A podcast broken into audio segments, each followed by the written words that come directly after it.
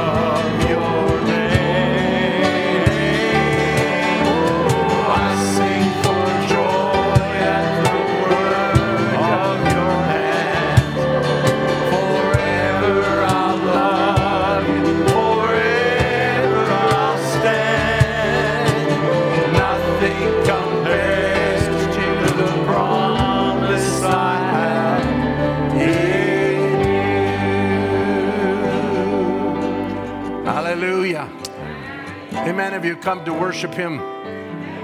Isn't He wonderful? Are you glad for what He's done in your life? What a resurrection weekend. What an Easter celebration.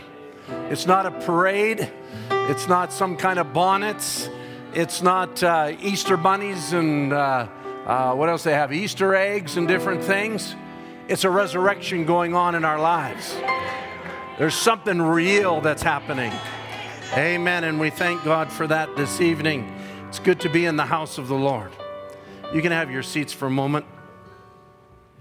I was just coming to the pulpit and your pastor texted me, so I better bring you greetings from him. Amen. Uh, God bless you. It's good to see any, each and every one of you here. I wanted to say God bless you to Sister Sandy and Brother Ethan.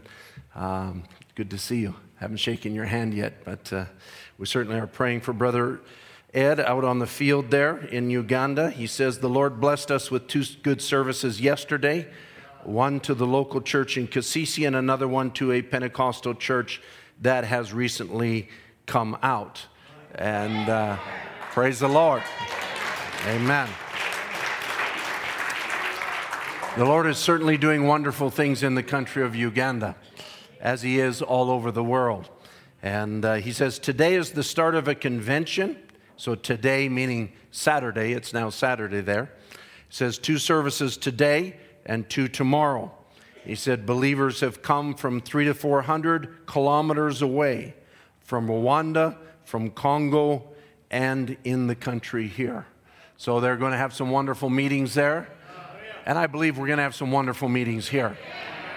You know, Brother Branham made a statement. He says, A vision never heals anybody. He says, A vision just shows people that there's a supernatural being present. And that gives the people faith. And now, I'm not a prophet, and I don't see visions. I haven't seen but maybe one or two in my entire life. But yet, I believe there's a supernatural being present. That's the Lord Jesus Christ as He's promised to be in our midst. And may something that is done today show you that He's here. And may it build your faith to receive whatever you have need of. And even if you don't need anything, you can just simply worship Him along with everybody else. And we thank God for His grace in our lives. Bring you greetings from the saints at Cloverdale Bible Way. And uh, Brother Tom Ray sends his greetings, and the other ministers. They all greet you here in Edmonton. It's always an honor to be here. I was thinking this afternoon, uh, always have had great respect for what God has done and is doing here at End Time Message Tabernacle. I am privileged to have been a friend of your former pastor and a close friend of your pastor now. And uh, Brother Ed is one of my closest friends, if not the closest friend I have in this world outside of my wife. And uh, I sure appreciate him. And I, and I don't say it because he's just my friend and happens to be streaming right now. He's one of the greatest men I know. Is that okay, Brother Ed? Yeah. And, uh, but seriously, he is a great man. And uh, I think he's a, uh, only you can say whether he's a great pastor, but we appreciate him. I certainly appreciate him and have for a long time. Been associated with you here since 1983. How many of you have been here since 1983? Raise your hand. I want to see how many. Well, there's only a few of us anymore. I guess we're all getting older, aren't we? And, uh, you know, one sister I met in uh, Arizona last time I was in Arizona, she said, uh, she said, Brother Tim, we're getting older. Some of our friends are passing on. And she says, the rest of us are all moving closer to the front of the line. I thought that was an interesting way to say it. You know, uh, I guess as we get older, we move closer to the front of the line. But we're not here to talk about just the burial, but we're here to talk about a resurrection. Amen. Amen. And I couldn't help but think this, this evening it's a strange turn of events to be introduced by my son in the service here. You know, you can choose your friends, but you can't choose your family. Isn't that right? Amen. And uh, I appreciate Andrew and what the Lord's doing in his life and how the Lord's using him. And I'm glad to hear that you do also. And uh, life has strange turns. And, you know, I never would have thought, even 10 years ago, I suppose now, that uh, I would be standing here to minister for you and have my son introducing me. That just, that just feels so very strange. But I want you to know I'm Andrew Dodd's father and uh, I know you know him, and uh, we're glad to be with you here this weekend. How many are expecting from God this weekend? Amen. Let's stand together and take our Bibles. I want to speak this evening on the subject of character ascending to the throne. Character ascending to the throne. We're in an ascending hour. we are, as it were, caught. I was saying to the saints Wednesday night, I just preached at home, but we are, we are caught in a vortex. We're caught in like a, the gravitational pull of this message that is pulling us into the stature of Jesus Christ. It's not you doing it, it's God doing it. It's all going to be by His grace. And His grace is sovereign and Brother Branham said he slipped the wedding band of predestinated, unmerited grace on our finger before the world began. And so it was, it was, we were always in the mind of God, predestinated to this position. But now, as the, as the hours go by, and you know, there's, uh, there's things that are unfolding and, and uh, that, that are happening around the world, God is bringing every last member of the body in, and I want you to be sensitive this weekend to how the Lord would speak to you because I believe He wants to show us our position. That's not, that's not an unusual statement. We know that. When the bride knows who she is, then we're going to be caught out of here. But I believe this weekend that God wants to give us a furtherance of the revelation of who we are in His mind not in our thoughts. We know our weaknesses, we know our failures, but may we come into the very mind of Jesus Christ. So we're going to be turning to Matthew chapter 26 uh, this evening. And just before we read, let's, let's just bow our heads in a word of prayer.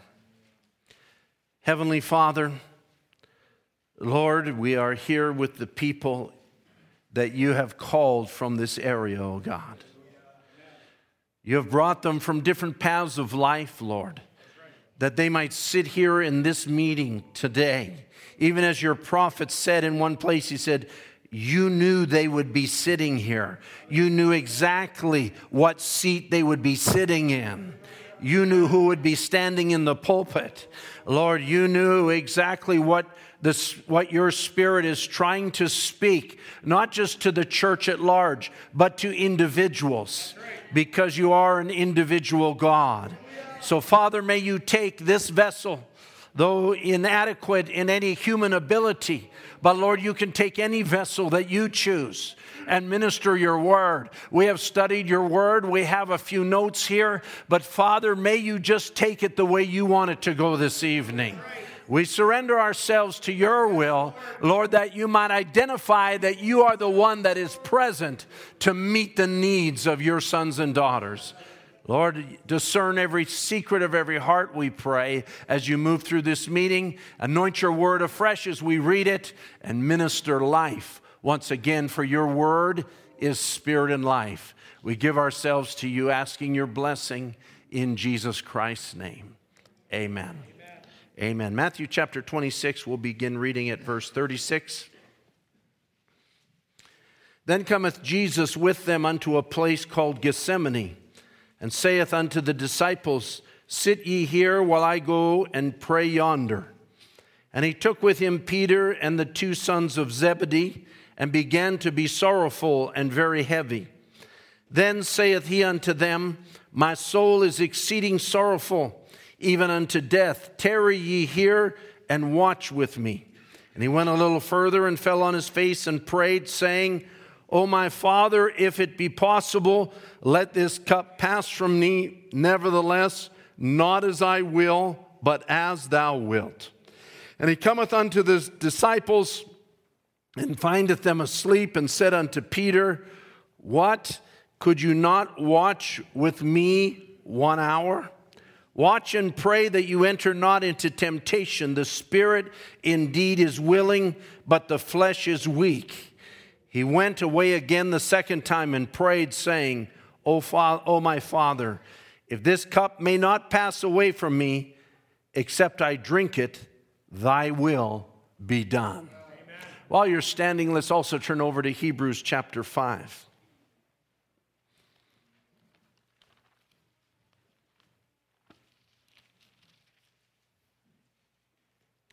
Just read a few scriptures here.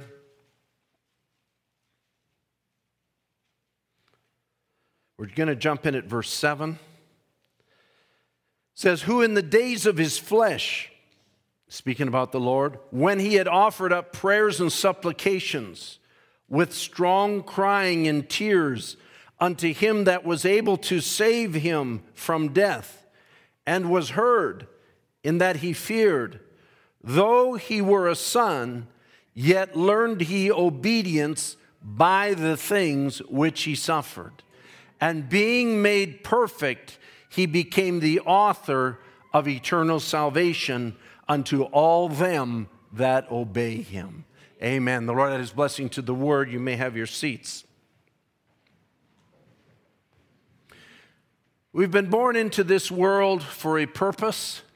As every as we realize as believers in every character of the Bible, we realize their lives are preaching to us, their lives are prophesying to us. Their lives are speaking down to the end of time, that God has a redemptive purpose in all these things. That, that nothing happens to the elect by chance, that all things work together for good to them that love God, who are the called according to his purpose. These are realities within our life and become more and more real, seemingly unconnected events, seemingly uh, accidental events, seemingly things that happen that, that uh, uh, we never expected in our lives, all have a purpose. And God has a purpose within that. And Brother Branham goes into it in the church age book, in the Smyrnian church age, and I hope you don't mind if I refer to it uh, today. He says, His purpose is that after we have suffered a while, we would be made perfect, be established, strengthened, and settled. Now, I want to say this morning or this evening is that if you don't feel that you're in yourself, that you are yet perfect, established, strengthened, and settled, God is still working on you. Amen? Are you glad He's working on you? Brother Branham says, You see, He Himself suffered. He learned obedience by the things that He suffered. He was actually made perfect by the things that He suffered. And then he quotes the scripture that we just read in Hebrews, and he says, in plain language, the very character of Jesus was perfected by suffering. These are things that you're familiar with, but stay with me. We're just laying the foundation here. He says, And according to Paul, he has left his church with a measure of suffering that they too, by their faith in God, while suffering for him, would come to a place of perfection. Amen? God has a place of perfection for you. Now, perfect isn't the way we view perfect. We look at the mistakes in our lives and we don't view that as perfect. We look at the trials that we go through and we, and we, we sometimes view them as anomalies, but God has a purpose in the trials. He has a purpose in the suffering. He has a purpose in the things. And if you haven't learned it yet, this life in this world is about suffering. This is not our millennium. You won't have a millennium here. I'm speaking about in this body. You won't have, you won't come to a place where all the battles will stop.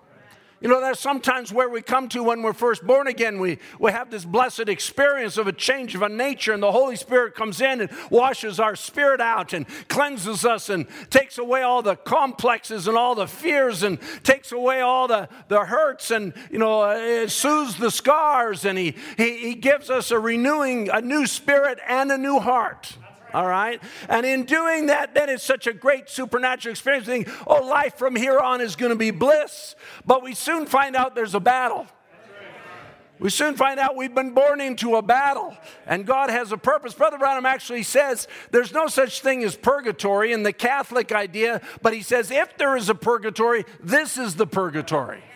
This is the place we are purged from our sins. Amen. That's why the Bible says in 2 Peter 1, it says, you know, if you don't have the stature of a perfect man, he that lacketh these things has forgotten that he was purged from his sins. And so we are here to be purged. And don't worry, I'm not going to talk this whole service about suffering.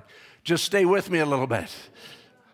But Jesus in the Garden of Gethsemane was, had been molded into the perfect character by suffering. He, was, he had come to the time he was ready to ascend to the Father's throne. Is that right? Now I realize he's going to preach to souls in prison first.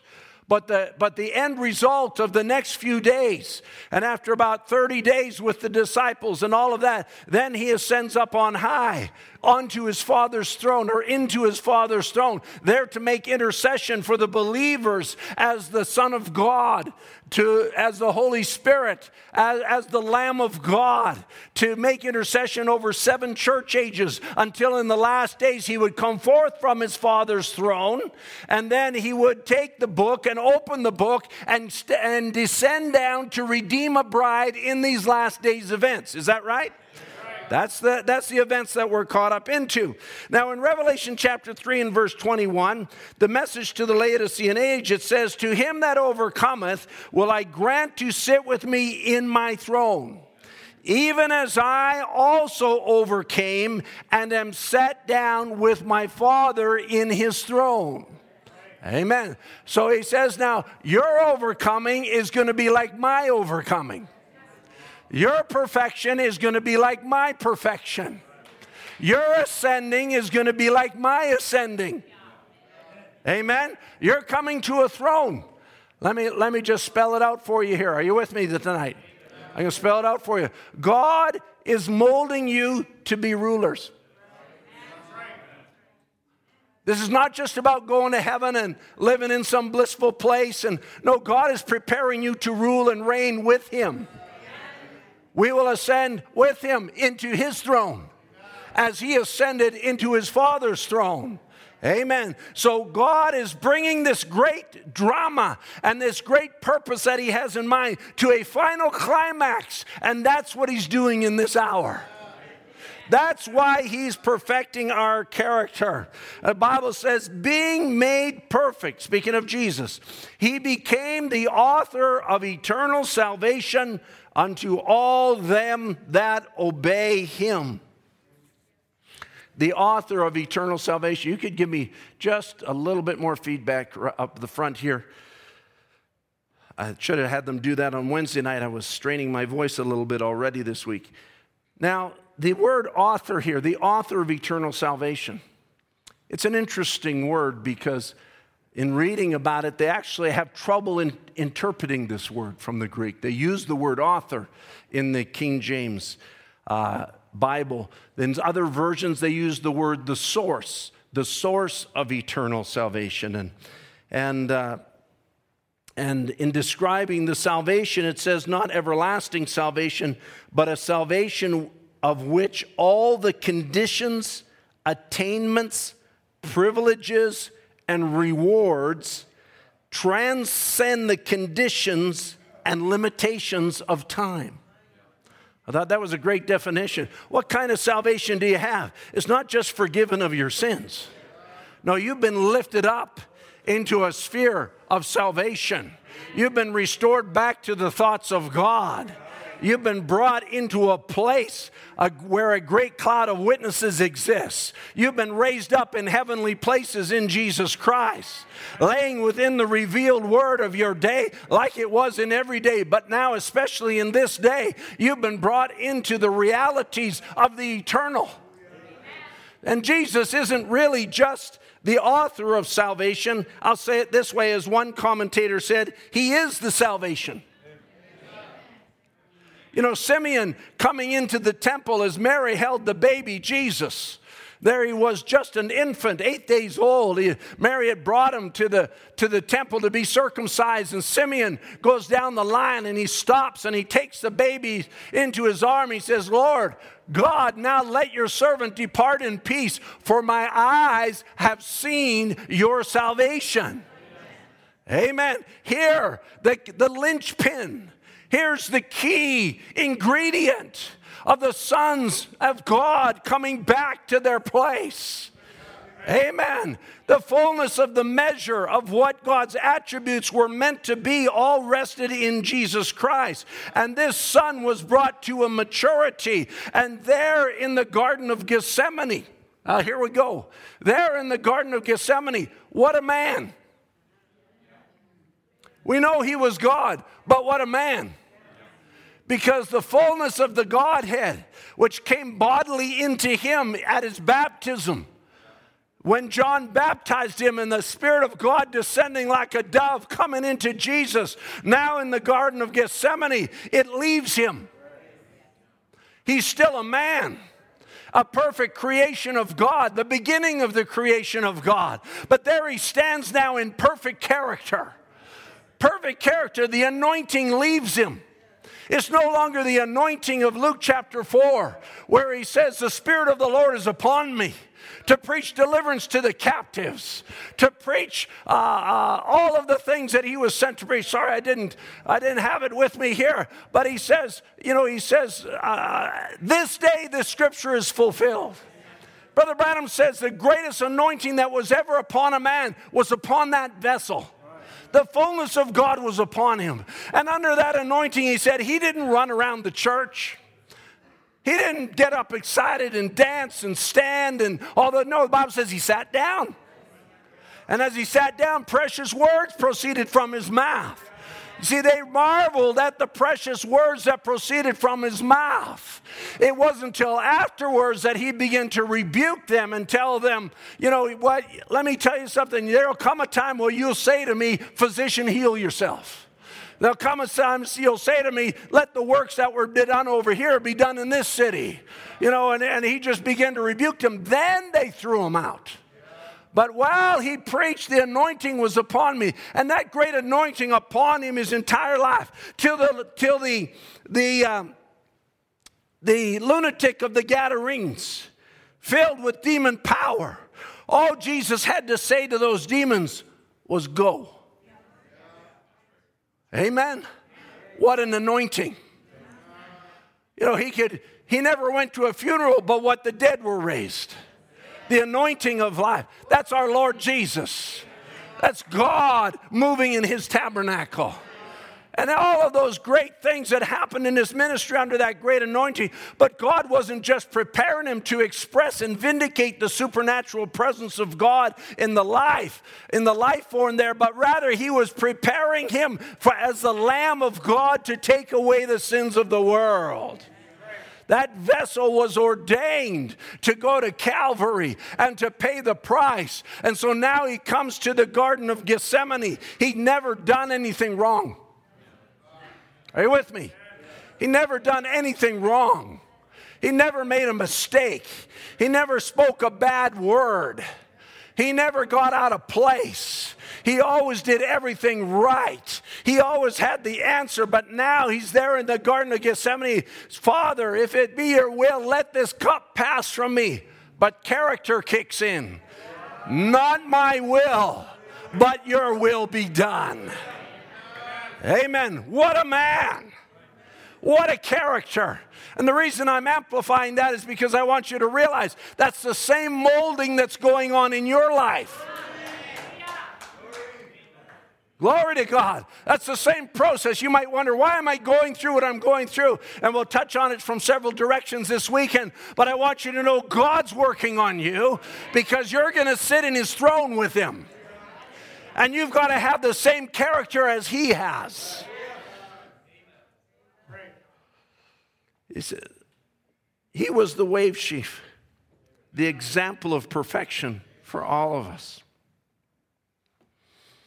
Bible says in Hebrews 12, Wherefore, seeing we are compassed with so great a cloud of witnesses, let us lay aside every weight and the sin that does so easily beset us. Let us run with patience the race that is set before us looking unto Jesus, the author and the finisher of our faith, who for the joy that was set before him endured the cross, despising the shame. Hope this isn't old news for you. It's old news, but it's good for us. This is why we're here at Easter time. And is set down at the right hand of the throne of God. For consider him, think about him. Let this be in your minds. Consider him that endured much contradiction of sinners against himself, lest you be wearied and faint in your minds. When you get tired, when you get weary of Laodicea, when you get wore out over the, uh, the onslaught of sin in this age, when you see the, the corruption infiltrating every corner of our society, when you see the world gripped in the, the evilness of the devil in Satan's Eden and it wears you down, consider him. As he endured the shame, despising the shame, endured the cross for one purpose that he could come to position of what God called him to.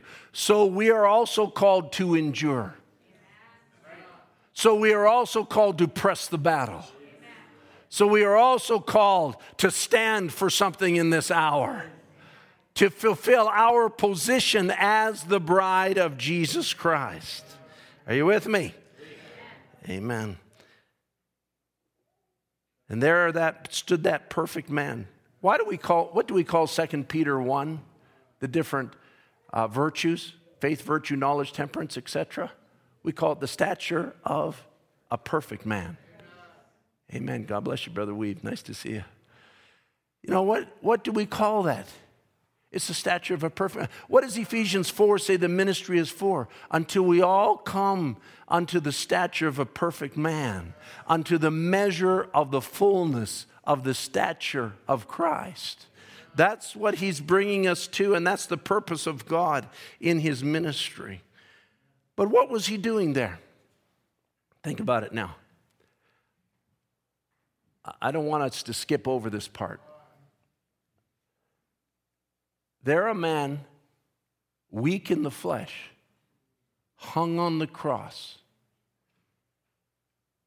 losing his blood, beaten to a pulp, afflicted, a thorn, a crown of thorns on his head that had been driven into his, we're talking about Good Friday now, had been driven into his brow. I'll say it this way he was not having a good day. You ever feel like that? I'm not having a good day. But there was the character. As the thief that hung on his, on his one side said to the other thief, This man's done no wrong. We deserve what we're getting, but he doesn't deserve this. And he said, Lord, remember me when you come into paradise. He didn't turn aside and say, You know what? I'm having a bad day. Don't bother me right now. I'll preach this direction if you want. This is not my best day.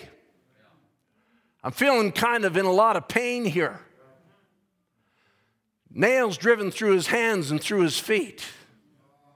Hanging there, suffocating under the pressure of the weight of his body. The blood coming down his brow. The torture that he's been through, rejected, despised. Where's his disciples?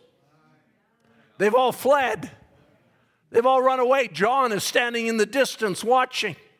The women are the only ones that are there. God bless you, sisters. The women are there saying, He done no wrong. Why are you doing this? There's, there's the crowd mocking him.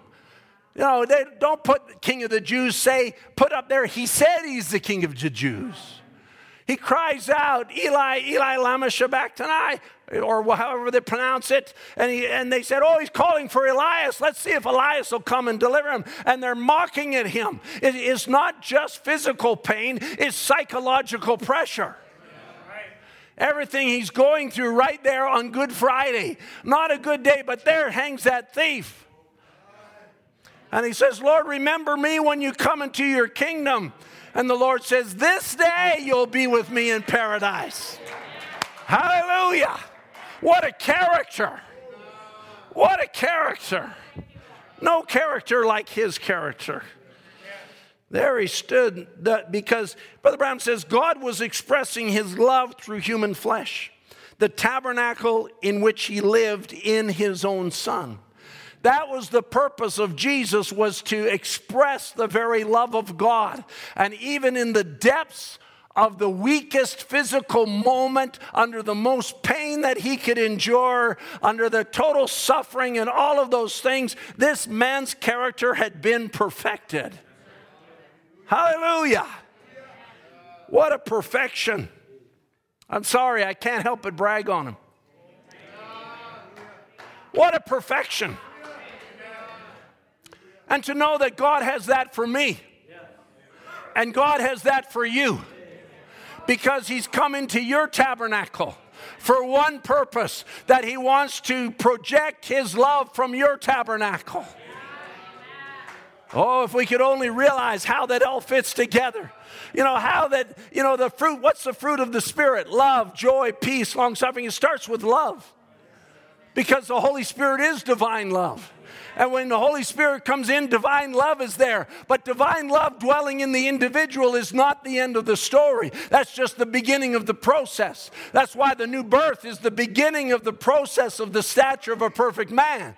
Because when you go through the virtues of the stature of a perfect man, love is not the first virtue, love is the last virtue because the stature of a perfect man is the character molding experience of the believer. Add to your faith virtue, and to virtue knowledge, and to knowledge temperance and patience, godliness, brotherly kindness, and divine love. Because then when he comes down and seals your wife with divine love, because your spirit is being molded. Oh, I need to go into the details here. Your spirit has been corrupted by this world, your mind has been twisted up by this world, but God is working on you. He's putting experiences in you so that you don't trust your own feelings. You just believe God's word. No matter what happens, you know God's in control. It doesn't matter what the body is putting you through. It doesn't matter what battles you have with the enemy. It doesn't matter what the scars you have of the past. Can you say amen to that? Those things don't matter. God's molding your life. He's molding your character because He put love in you, but that love isn't just to dwell in you because it isn't just for you, it's to be projected from you. Like God's love was projected from Jesus on the cross to the man that was dying beside him. This day you'll be with me in paradise. Even though he admitted, I deserve this. Jesus didn't say, You're right, you deserve it. No, he said, Because of your faith, this day you'll be with me in paradise. You see, when love is projected, sovereign grace comes on the scene and produces the result. Hallelujah. God put love in you and molds your character to project love out of you to a dying world. Amen. That's why, that's why Moses could stop the wrath of God to Israel coming down from the mountain. God says, Step aside, Moses. What was Moses doing? He was expressing the Spirit of Christ, he was expressing the love of God, he was projecting it to the people. And that love projected stopped the wrath of God and allowed sovereign grace to come on the scene and spare all of Israel because God would have separated Moses out and destroyed everybody else. But God, God's love, I'll just say it this way God's love is greater than God's judgment. Hallelujah. God so loved the world. It still comes down. Listen, saints, this is a positive message. This isn't a message of destruction. This isn't a message of how bad you are. Listen, all of us are, are what is it? Failures is the word Brother Branham uses. We're all failures to begin with. Hello? We're all failures to begin with. Doesn't matter if you're born in a nice message family that believes the word. We're all failures to begin with. We're all born in sin. We're all shaped in iniquity. We all come into the world speaking lies. We're all the same. But praise God, He loved us. And love was projected. That's why God, oh, I just have to preach a little bit. That's why God sent a prophet. See, do you understand what a prophet is? It's like a minister, only he's, he's more gifted. And, and, and so, Brother Branham, being a prophet, had to do things he didn't want to do. Yeah, go look it up. He says, against my better judgment. I wanted to just go out and live in the wilderness. I wanted, but he had to do something to what? Project love into this age. Oh, think about the woman that, that in, in Helsinki, in, in Finland, how that he had a, a vision. I love this story. He had a vision. I, I may be to, totally trampling on a few, one of the future meetings, but I'm just going to say it now. This woman had, a, had no vision for her son, the second, the second boy. The first boy was raised from the dead on the spot, but the second boy was taken to an ambulance to a hospital in a coma. Both were struck by a vehicle. And, and Brother Branham's statement is I had no vision for the other boy. Is that right? And so he had no vision for the other boy. He had to, he had to, you know, he said, he said to the woman, he even tried to get her away from him because he couldn't heal the boy. Only God could heal the boy but God never told him nothing. And so there he is, he, service after service now, and she's coming to the hotel and she's, she's standing by the door. So when he comes in, she says, What about my boy? Have you seen the vision yet for my boy? And he never saw a vision, he never saw a vision. And, uh, uh, you say, Well, is this scripture, Brother Tim? Actually, go back to Abraham and Ishmael. Isaac was in the covenant, but Ishmael was not. Isaac was in the vision, Ishmael was not. But Abraham stood before God and said, and the Bible says Abraham loved Ishmael. And he asked God, he says, Oh, that Ishmael might live before you. Ishmael wasn't in the covenant, but God said, I have heard you concerning Ishmael, and I will bless him and I will make him a mighty nation. Nations will come out of him, and he will be blessed. Why? Because love was projected from Abraham to his son. You wonder what your love projected for your children will do? I'll tell you what, God will hear you. And he wasn't even in the covenant. But here's this woman now that in, in Finland, her boy's not in the vision. You can tell I'm moved tonight. The boy's not in the vision. Doesn't have thus says, she doesn't have an answer.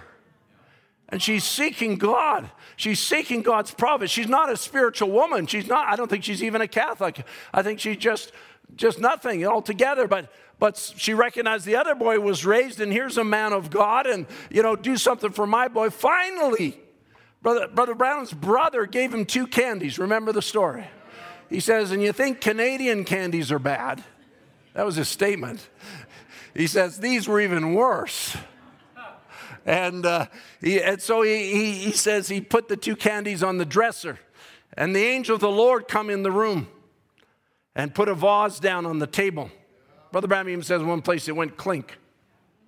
He heard the vase hit the table. God got his attention. He turned around. There was the angel of the Lord, a vase and two flowers. And, and the two flowers were like daffodils, they were laying over and uh, dying. And the angel says, Eat the first candy. He says, He ate the first candy, and it was sweet. It tastes good. It went down well. He says, The first flower stood up. He said, That represented the first boy raised from the dead. Then he said, then the angel said, Eat the second candy. And he took the second candy out of the wrapper, put it in his mouth. He said it was the most awful thing he had ever tasted. And he spit it out. Is that right? Yes. And the angel said, If you don't eat that, that boy will die. And he shoved it back in his mouth. You see, sometimes ministers have to do things that taste awful to benefit somebody. They don't want to do it. That's what Brother Branham is showing. That's what the angel of the Lord is showing in this situation. They don't want to have to do that, but they have to do it for the people's sake. And so there, Brother Branham chewed, he says he chewed up that awful tasting candy. It made him, not, I don't know if it made him nauseous, but he just said it was awful and he swallowed it down. He says, then that second flower came up and that second boy was raised from the dead.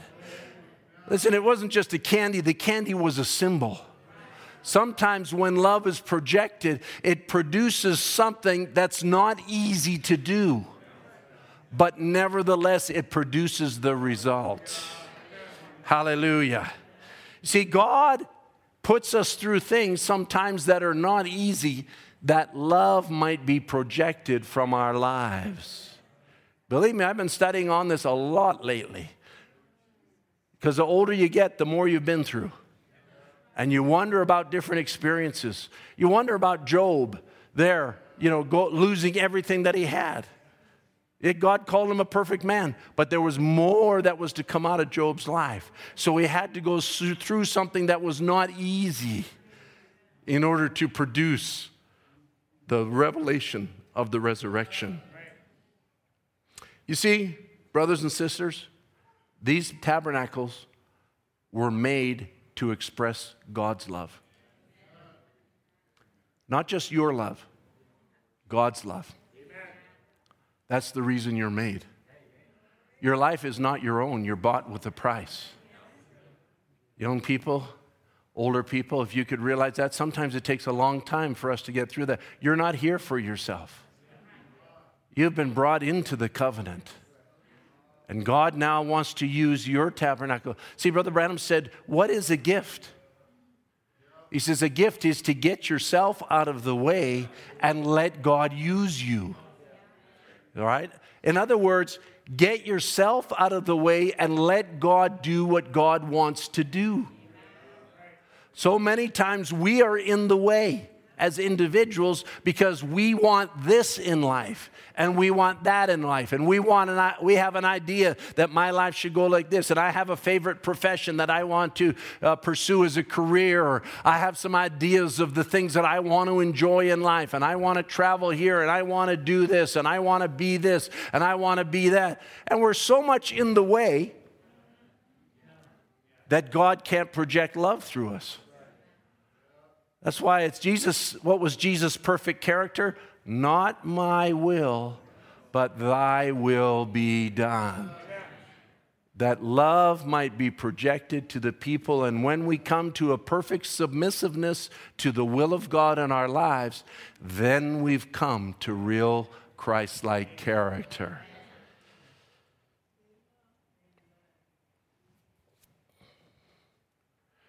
I thought I recognized that amen. God bless you, Sister Tina. Good to see you. God bless you. In the Smyrnian church age,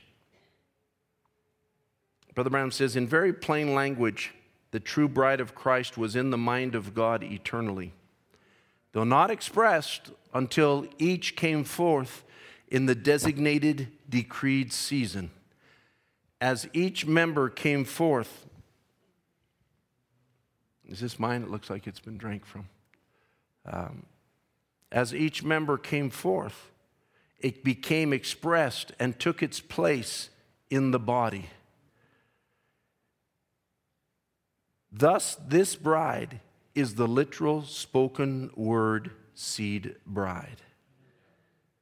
It is, and though she is feminine in designation, she is also called the body of Christ. It is very apparent that she ought to be called that, for she was predestinated in him, came from the same source, was eternal with him, and is now manifesting God in a many membered body whereas God was once manifested in one member, even our Lord Jesus Christ. Let me read that last statement because we get caught up. Thank you so much. We get caught up in the, the overall statement. He says, is now manifesting God in a many membered body, whereas once God was manifested in one member, even our Lord Jesus Christ. So let me say it this way as God was manifested in Christ, now God is manifested in his bride. Not the fullness in one individual, but a many membered bride, receiving the divine characteristics of God. And for that reason, he wants to project his love in this hour.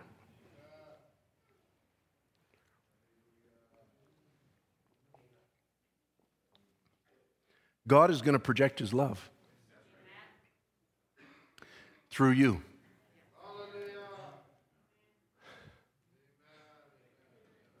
You're caught in this.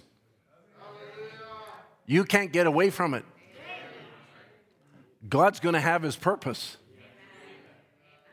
And the faster we can say, Not my will, but thy will be done, the sooner the purpose will be accomplished as we come to the place of God's purpose within our lives.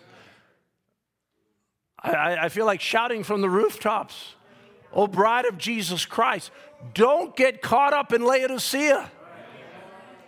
That's not what your life is about. Don't get caught up in your bank account. Don't get caught up in your retirement fund. Don't worry, God will take care of you. He'll make all those things there that are necessary.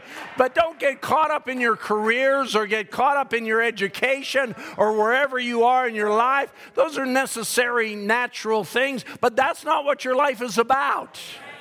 You're called in this hour to manifest God as Jesus manifested God. God will express His love in its pinnacle in these last hours, and you are that expression.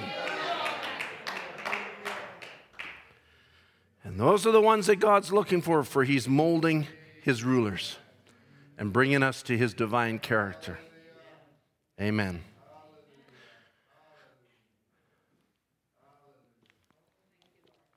Now, we're going to take a turn here.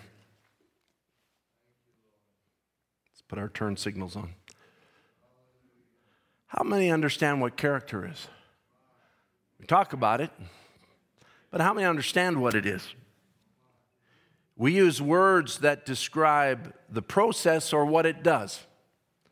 We use statements like, the only thing you can take with you is character.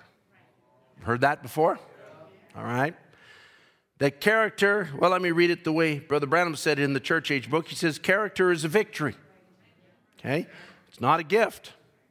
A man without character can't reign because power apart from character is satanic. But power with character is fit to rule. And since he wants us to share even his throne on the same basis that he overcame and is set down on the Father's throne, then we have to overcome to sit with him. All right, you with me?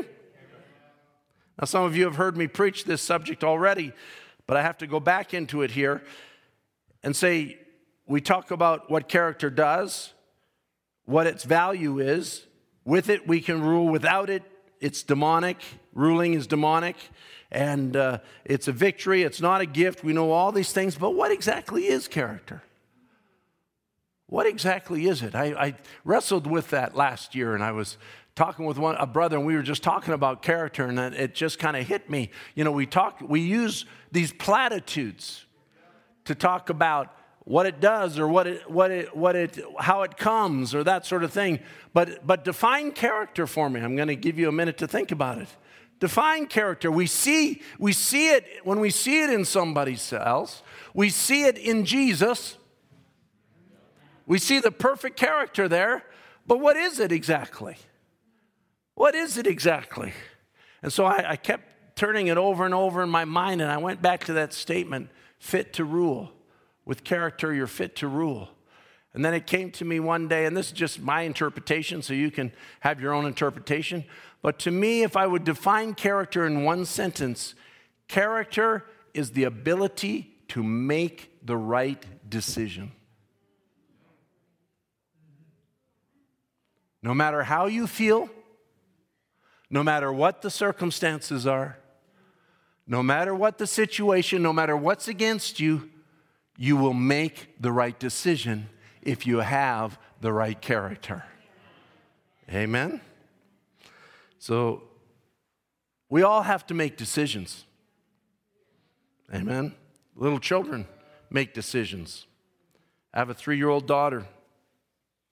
I think when she was two, she made a decision that the Play Doh that she was playing with needed to go up her nose. Not a good decision. That's why you don't give two year olds a lot of decision making power because they're in the experimenting stage and they're, they're trying to you know, figure things out in life, taste things. You don't let a two year old play around a hot stove, right? Because you know they're going to make the wrong decision. Well, that's glowing red. I wonder what it feels like. You know, doesn't feel very good. You know, you don't, you don't let a two year old play unattended around a swimming pool because they make a wrong decision. So there's, there's not much decision making ability in a two year old. But as they, as they begin to grow up, and, and uh, I, I, was speaking in a devotion to the young people at our school. I don't know if Jack, if you were there, when I was speaking on character, or Tommy, if you were there, yeah. I said, I, I said to the young people, I said, if you had a choice, how many of you would actually come to school today? and nobody put their hand up. I said, That's why you don't have a choice. Because if we gave you the decision, you would make the wrong decision because you need to be in school. And I said, There's other decisions that you have. And I said, There's other decisions that were forced on you today.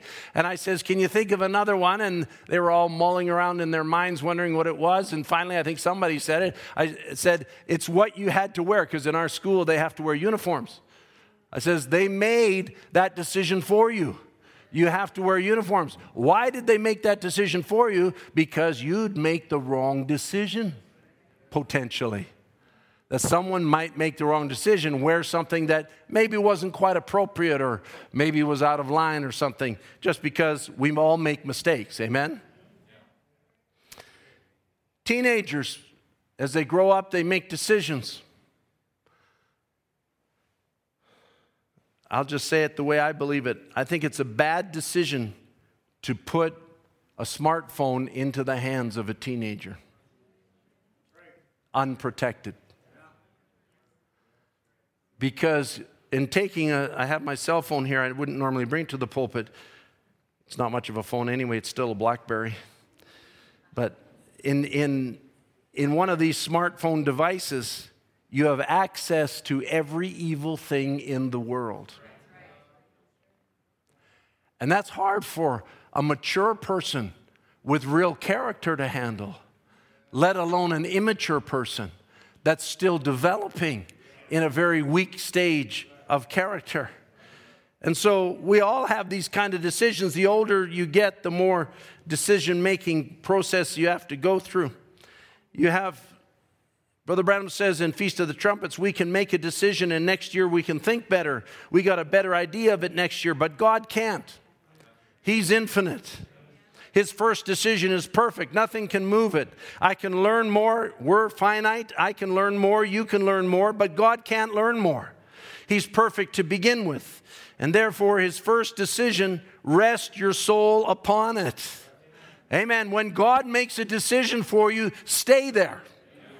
Amen. That's why, even as young people, God allowed you to come into the home that you're in.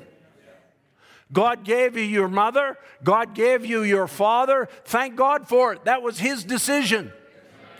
Amen. And because he allowed you, you know, if we've talked about the miracle of the natural birth. The new birth is a miracle, but the natural birth is a great miracle of odds of millions to one that a child even will come forth from the union of a father and a mother. But yet in the midst of that, God allows that and here you are. God put you there. You say, "Oh, brother Tim, you don't know. My dad, he's got a he's got this problem or my mom's got this problem." God allowed that for the molding of your character. Because he's bringing something out in you that's a response and a reflection of his divine word. Brother Branham says in time of decision, he says you have to make other decisions. Before you get married, you have to decide on what girl you're going to make your wife. Amen, Brother Jack. He says you have you have women that you have to you women have to decide on who's going to be your husband like the woman here some time ago she had two men they were both good men and she couldn't make up her mind which one she was going to marry and she lost, her, lost them both so there was two men that was interested in her and she couldn't decide which one she wanted to have as her husband she ended up having none of them she was indecisive he says, God wants, so God wants immediate action. If you love Him, throw everything else aside and take Him. If you believe His word, cast everything else away and take His word. It's time of decision. You have to make up your mind. We're in the last days. We need to make up our minds. You must make the right choice. He, Brother Branham says the choice you make in marriage or other things reflects your character. All right. So God's making us now fit to rule. You still with me? All right. God is making us fit to rule. We find God dealing with different men, making them fit to rule. In the Old Testament, the types and shadows, Joseph, a perfect type of Christ. Rejected of his brethren, sold into slavery, false accusation against him by Potiphar's wife, cast down into prison, forgotten by those that he helped, the baker and the butler, particularly the butler. Of course, the baker didn't live very long, but the butler forgot about him and they, you know, when it seemed like it was going to be uh, uh, an avenue for exit in his life, God allowed him to stay there. What was he doing? Getting him ready to rule. He was going to rule over the known world. He wasn't just going to go from being a, a little boy in, uh, in Jacob's house to sitting on the right hand of Pharaoh. That wasn't the process. The process was it was quite a number of years. I think it was 15 years from there till he was 30 years old. And he, and he then was brought out of prison to fulfill the purpose in his life. And when he stepped into that place, he had the right character to administer the power that God was placing in his hands. Can you say amen to that? You know, we look at David, anointed by Samuel to be king over Israel said, David, you're going to be king over Israel. He's, a, he's the youngest boy there, and, and Samuel anoints him. He's anointed by a vindicated prophet. And he goes back out to tend the sheep. And he kills the lion, he kills the bear. He goes down into the camp to take food to his brethren, and, and, and there he kills Goliath. And, and he, it seems like everything's moving quite quickly in his life, and he's getting quickly promoted through the ranks, we might say. And there he is now in, in the palace, and he marries, he's married to uh, uh, Saul's daughter. So he's now the son in law of the king, and everything's coming. Jonathan recognizes David, you're actually the one that's going to be king. All of Israel thought Jonathan was going to be king. You understand? We know it wasn't Jonathan, but Israel didn't know it wasn't Jonathan. They thought after Saul, because the throne is hereditary, after Saul would be Jonathan. But yet God had anointed David to be king. And so the logical procession was well, something's going to happen here, and I'm going to have to step into the throne. And what happens is he has to run for his life into the wilderness. And he's in the wilderness for four years. And then he's living amongst the Philistines for four years. Talk about a, a low estate of life. All of those heathens, everywhere he looks, is heathens. There's nothing in rejoicing. He can't go to the temple. He can't go to the tabernacle. He can't worship. He can't take, take the showbread or he can't take, you know, the sacrifice to the tabernacle and all of those things. And there he is for four years there. And then he comes back and then there's war in Israel. It's actually, I think, 14 years after David is anointed that he finally comes to the throne. Why? Character development. Amen.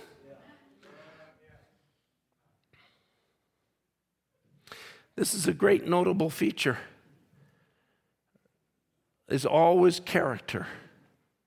You know, when God deals with the women in the lineage of Christ, whether it be Tamar or Rahab or Ruth or Bathsheba, the notable attribute is character. You know, there was, there was uh, uh, Rahab, or let's go back to Tamar.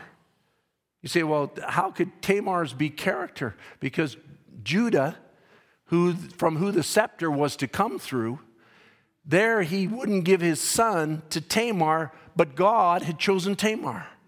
And so there's something in Tamar that she must bear the lineage of Judah. And finally, one day she deceives Judah, and, and then she becomes pregnant. And Judah looks at her, and, and, and he hears that she's pregnant. He says, Bring her forth, and we'll burn her because of her, her, her prostitution her adultery, her, her, her, fornicating ways. We're going to burn her because we don't want any of that amongst us. Here's the guy that impregnated her. Not a lot of character there. But now he calls her forth, and she just simply says, Well, bring the staff and bring the signet and bring the bracelets out of my tent. And she, and she says, The one who impregnated me owns those. And she lays them out, and they lay them out before Judah. And Judah's at least got enough to, character to say, you know what? That's mine. So therefore, her seed is my seed. And, he said, and what did he say? She is more righteous than I am because I deprived her of her right to be a mother. Hallelujah. I'll tell you what, the woman had character. Rahab See, uh, what I'm trying to show you is you might think your past is miserable. That has nothing to do with your character. The character we're talking about is a Christ like character that's molded in you after the new birth. Not what, not what problems you had before in life, what God's doing in your life now. And Rahab stood there with those spies and said, Give me a true token. And they gave her, and they said to her, You bind this rope in your window and you get your family members under this token. What kind of, what kind of life did she have to share with her family members? She was a prostitute, Rahab the harlot. And she said, Get, but they said, Get your family in here, and whoever's in under this token will be saved and she believed the message more than she believed her own life. Hallelujah. She believed the messengers more than she believed her mistakes. Come on, bride. She believed the messengers more than she believed her own mistakes.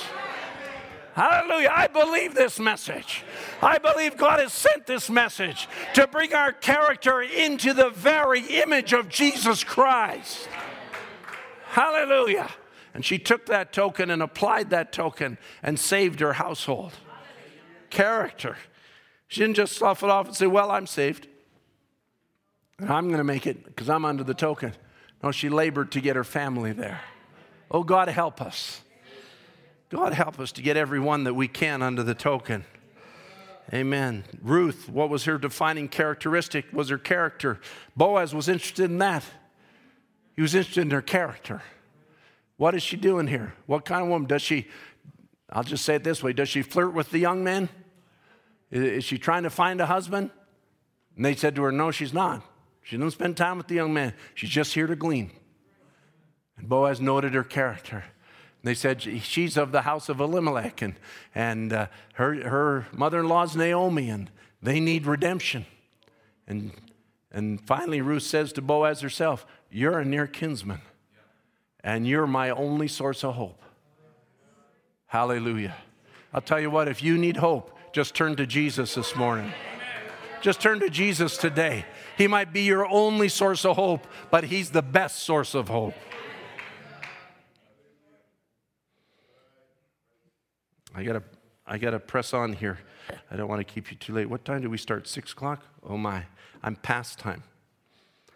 You give me a few more minutes? All right. I won't ask you to define few. All right. We know that God is molding rulers, and Christ Himself is our example. God puts all all power in his hands. Jesus is the son of David according to the fact that he will sit on the throne of David in the millennium and reign and rule over his heritage. Who will sit with him? Who will sit with him? Who's his bride? Put your name there. I'm going there. So when you hear when you hear the scriptures describing Jesus and his authority and his rule as son of David, you've got to put yourself in the middle of that. Amen. You're not some distant relative, as we heard earlier today. You're very connected to him. You are exactly his portion. He doesn't view you as someone afar off. You are the purpose of his life. You are the very one. You are the very reason He has allowed this age to go on. And may God help us as He molds us into the character.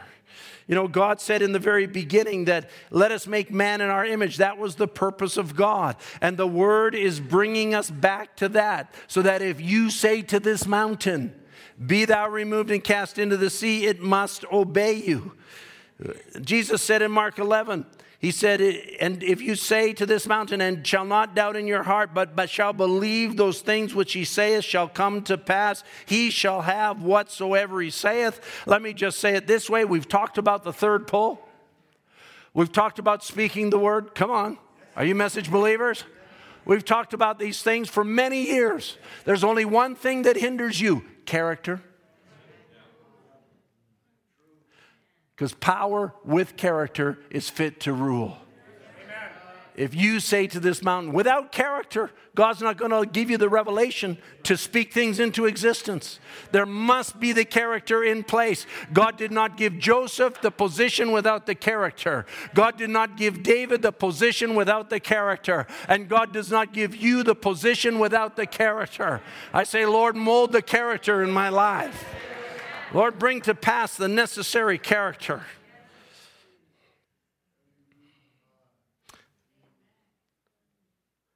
That's why even Saul, King Saul, was not fit to rule. He looked good. He looked like he would fit the role, head and shoulders above everybody. But yet, in the midst of all that, when the pressure was on, he could not stay behind the word. The prophet told him, You wait in this battle until I come and make the sacrifice. One day went by, two days, three, four, five, six, seven days. Finally, Saul says, I don't see Samuel anywhere, and it's the seventh day. Listen, we're in the seventh day. This is the seventh age. There's pressure on this seventh day. like, just like there was pressure on Saul. He was worried that everybody would scatter. I'll tell you what, God's not going to lose one, folks. God's not going to lose one. Jesus said, No man can pluck them from my hand. All that the Father has given me will come to me. Don't worry what's going on. Don't worry about the pressures of the age. Don't worry about the pressures on the children. You're going to have every one of them. Believe for you in your house. God has commissioned us to hold true. The prophet has given us the word to stand. And the prophet says, This is a pressure packed age. Till, till it's so much pressure, till people don't even hardly know how to maintain their nervous systems in this age. But yet, stand on the word of God. Separate yourself from the media. You know, if you, I, I, don't know why I'm here. If you feed on the media, if you feed on, whether it be social media, whether it be news media, whatever it is, if you're constantly filling your mind with those kind of things, guess what's going to happen? You're going to go crazy. Fill your mind with, Thus saith the Lord. Let the promises be your portion. Whatsoever things are holy, whatsoever things are pure, whatsoever things are true, whatsoever things are of a good report, think on these things. It doesn't matter which direction the world's going in, we're going in a different direction. See, but Saul, the reason that Saul wasn't fit to rule because he was the people's idea of what a king was because the people actually didn't want God to rule their lives. It wasn't about Samuel. Even God said that to Samuel. He says, Samuel, they're not rejecting you, they're rejecting me. Amen. Don't put another king in your life besides the word of God. God has a purpose in our lives to mold us into his very image. All right, so we're coming down to a close here. Decisions are tough. Character is the ability to make the right decision. Decisions are tough. Let me just say, Brother Branham talks about it, even himself. He says many times people think that's a prophetic gift that God just says, I'll pick you up here and set you down here, and you just go right over here. He doesn't tell you all those things. If he did, then what overcoming faith did you have? All right. He says, See, he lets you stand alone more than anybody else. He's talking about himself. He says, You all can come to me and ask for certain things, and he's never failed yet, but what he's give you the answer. But I can ask him for things for myself, and many times he lets me just stand alone. Just lets me go ahead and walk into it. I have things now that I have to solve out myself and decisions I have to make. And this is such a vital one till I cannot make it until I'm sure that it's Him speaking to me. And He won't give me a vision. He just lets me alone. You ever felt like that? Sure. So I'm just sitting as an orphan like this morning. I don't know which way to turn. What is it? Character. What does he say about the bride? The bride has, thus saith the Lord, or she stands still. She's not making any old decision, any old direction. She wants to know what's pleasing to God. Amen. A decision is an exercise in free moral agency. You're a free moral agent. I don't know if you know that. But man was put here on free moral agency because only in free moral agency can character be developed. If God didn't give you a free moral agency, there'd be no character, there'd be no overcoming, there'd be no faith victory there'd be no possessing of the great rewards that God has in store for us. So you've been put here in an indecisive state to not know all the answers, but that God would put His word into you and strengthen you. His purpose is that you would be strengthened, you would be settled, and that you would be perfected. Amen the battle that goes on in the mind, and you choose a real decision. Whatever you choose determines what dominates your life. And God is training us to stand with His word and choose wisely. Oh, listen, because there'll come a time that you'll be sitting in the throne, and someone will come before the throne that you know, and it'll be your decision what happens to that person. This is serious business, folks. This isn't playing games. You'll be ruling and reigning. Know ye not that the saints shall judge the earth? Paul says in 1 Corinthians 6. He says, Know you not that we shall judge angels? Daniel chapter 7 says, I, I beheld until the horn made war with the saints and prevailed against them, until the Ancient of Days came and judgment was given to the saints of the Most High. And the time came that the saints possessed the kingdom. That's you. That's me. We're coming to the fullness of character. That's all that's left now. There's no events left. There's only one event left. That's the coming of the Lord. That's the rapture, the change of these mortal bodies. We're already caught into the process of it. We can't stop it. Hallelujah. I'm glad we can't stop it.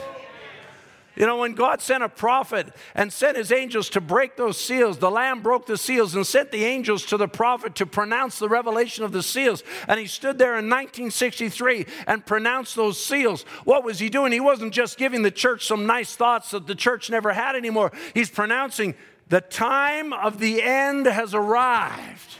It can no longer be stopped. The time is upon the earth, and the bride is being brought into the image of the Word because God is going to take this bride off the earth to set with Him in His throne. Hallelujah. As He also overcame and is set down with the Father in His throne. All right, here we come to the end. I had to lay this all out so I could. Is this all right? So I could move on tomorrow. You beginning to see yourself?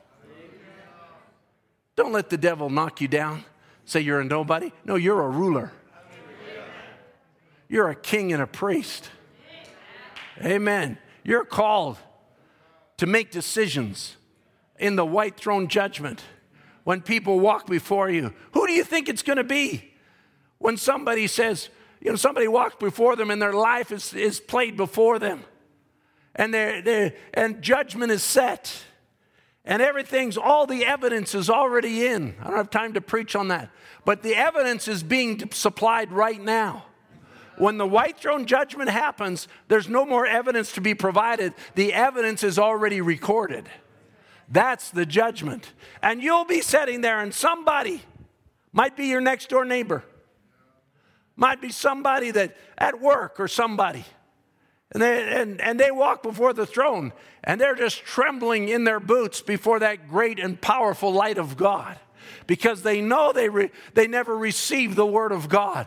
But you're sitting there and you say, But Lord, He gave me a glass of water. Hallelujah. Amen. I'll say to some of you, it'll be like me. And I don't say this out of human emotion, but I say it based on the promise of the word.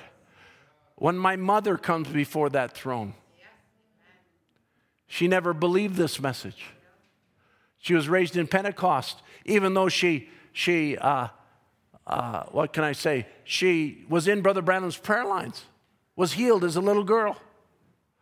But yet, when I came into the message, she couldn't receive it. Did she have the Holy Ghost? I hate to say it, I don't think so based on the life that she lived. My dad, based on the life that he lived.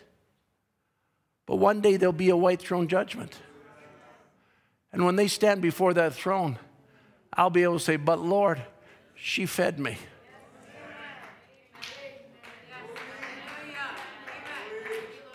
But Lord, she clothed me. But Lord, she, she bandaged up my wounds. He provided the income for the house. He paid the bills so that I could live. You don't think it means something for you to be in that throne? It's going to mean everything to them. Amen. Hallelujah. Because you're called to rule and reign with Christ. We make mistakes. Brother Branham made mistakes in his life, his early decision mistakes listening to his mother in law when he ought not to have. Cost him his wife and his daughter. It was a heavy price to pay for not following the leading of the Lord to go and minister amongst the Pentecostals. When he went to South Africa and preached there and and ended up following the ministers as they pushed him into a schedule that God didn't want for him. God wanted him to go a different direction, but he, under the pressure of those ministers, he, he, he followed that schedule and it almost cost him his life. He got the amoeba and, and became very sick and was off the field for, I don't know if it was a year or so, quite a number of months. Other places, like when he was uh, in the vision, or saw a vision of a little baby being healed and saw the house and a, a woman had to be sitting in a certain chair and a hat had to be in a certain place and there's a certain person in another position. He saw all the details of the vision, but he got ahead of the vision. What was God doing? He's molding his character to stay in the Word, to realize that decisions matter and there are consequences to decisions. Even the early part of his ministry, and as, as he allowed them to promote what's called miracle lines in the early part of you know, you know they, they put up advertisement miracles happen every night come see a miracle and they were attracting the people and the angel told them said don't do that anymore and when he kept doing it he paid the price for it why? Because it wasn't God's will. The angel told him, if you're just promoting miracles, it'll come to pass that the people won't even believe the word unless they see a miracle. That's not what it's for. And so he, he, he had all of these things, but Brother Branham says you have to be careful because power with character is fit to rule.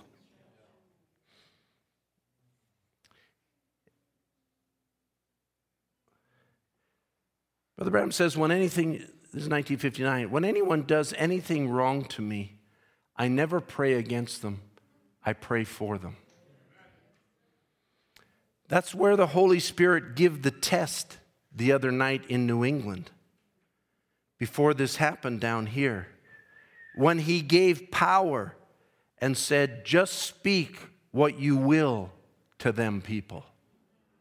Brother Branham describes the service he says, where I think it was an auditorium, he says, and right down in the lower part, there was a young couple, and they begin to, I don't know what you call it in this hour, they begin to, uh, they just begin to do immoral things together. They begin to misbehave themselves in the house of God, in the meeting and I don't think it was a church, but I think it was an auditorium. And there they, they were in the, in, they began to kiss and do all kinds of ungodly things. And Brother Branham, the deacons came and tried to stop them. They wouldn't stop. It was demonic. It wasn't just foolish children. It was demonic. And then, then Brother Branham uh, said to them, he said, he said right over the pulpit, he says, don't do that here. If you want to do that, go somewhere else. Leave the meeting. They wouldn't stop. And said, and he was standing there and the angel of the Lord had told him there's a test coming for him, and this was the test. And now he's standing there because Brother Branham called it his final test. Because God wanted to know what decision he was going to make. And so, as he's standing there now with this young couple, misbehaving themselves, he knows what the presence of the Lord, he knows what the angel of the Lord is. The angel of the Lord comes to him and says, Whatever you say, it's going to happen. Whatever you say. He says, and Brother Branham's words are, it says, Then the devil came behind that and says, Say tuberculosis, say cancer, say death. They'll pack them out of here. They shouldn't have been, they should have listened to you. Just say it's over for them. Listen, saints, God help us. What would you do with that kind of power? What would you do if somebody had offended you so deeply?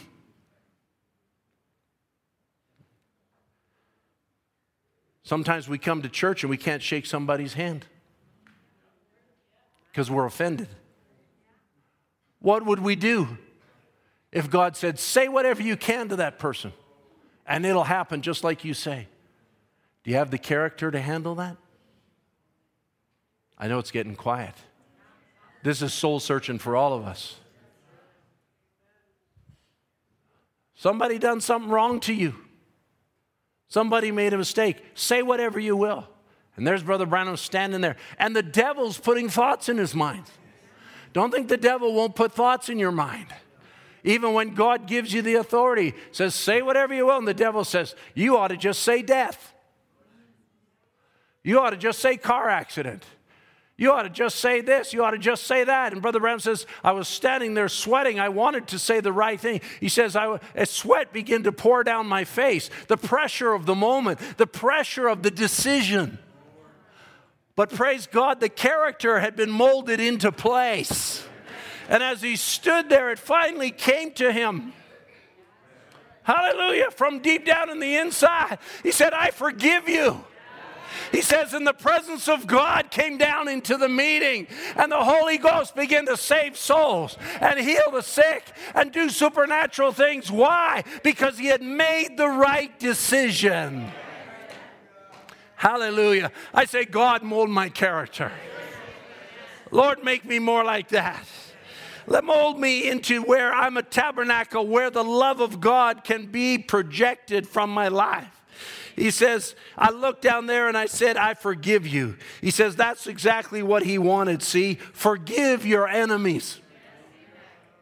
Oh, this might be a simple subject tonight for the first meeting this weekend, but I say to you, bride, forgive your enemies. Forgive your enemies. Say the right thing towards them. Pray the right thing about them. Let God come on the scene. Let love be projected towards them. Amen. Oh, listen, we ought to be shouting from the rooftops, saying, Lord, mold my character. If you're not there this evening, you ought to say, Lord, mold me tonight. He says, See, those spirits are the things that make you evil. Watch them spirits. He said, I forgive you. Why? Because he had to come to the fullness of the measure of the stature of a perfect man in the last days. Because there was a man in perfect character in the Garden of Gethsemane and hung on the cross. And he, as he stood there, as he hung there in total pain and agony, racking his body, just the last breaths of his life going out from him. He's about to cross over. His spirit is about to leave his body. And what are his words to all these Jews? The, the, the priests standing there mocking him the Pharisees that were against him, the disciples that had run away, everybody that was there. He stood there by himself, and his words were, Father, forgive them. Hallelujah. They don't know what they do. As Jesus overcame and sat down on his Father's throne, so shall you overcome and sit with Jesus in his throne. Let the musicians come. God's equipping his bride with character. What did God say to Brother Branham? When, he, when the prophecy went over him, over the meeting there, when he had preached a hard service and stood against denomination and man made ideas. And the minister got up behind him to close the meeting and said, I don't think Brother Branham really meant all those things. And Brother Branham says, I sure did. And I stand on them because they're the Word of God. And then a prophecy goes forth by Danny Henry. And what is the interpretation of that prophecy? Because thou hast chosen the harder way, the narrow path. Thou hast walked of your own choosing. Thou hast picked the correct and precise decision. And it is my way. Because of this momentous decision, a huge portion of heaven awaits thee. What was that? That was the opening of the Word because his character come to the place that God could use him, now God was ready to open the word. The portion of heaven that had never been revealed was now going to be revealed for who? For Brother Branham? No, for you. That you might have, because God said, This is that in itself was that which will give and bring to pass their tremendous victory in the love divine. Hallelujah. Brother Branham's love for the Word, love for God, and love for God's people produced the character that God could use him to announce the opening of the seven seals.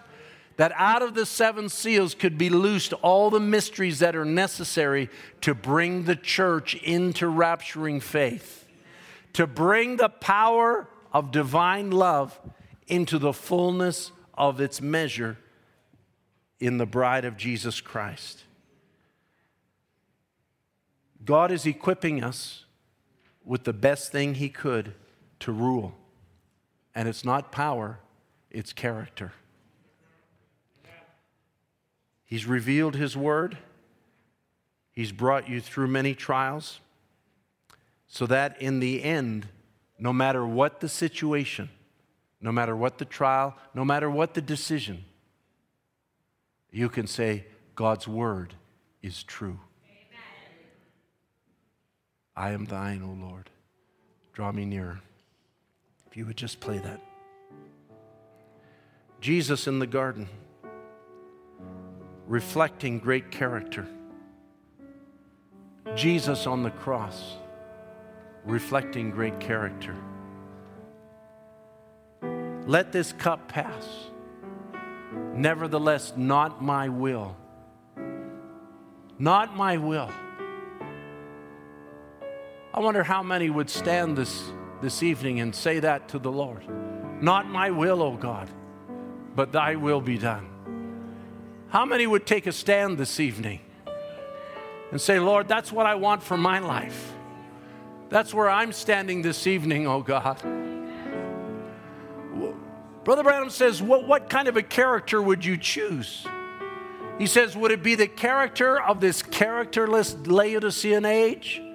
Or would it be the Christ like character molded in the fiery furnace of affliction?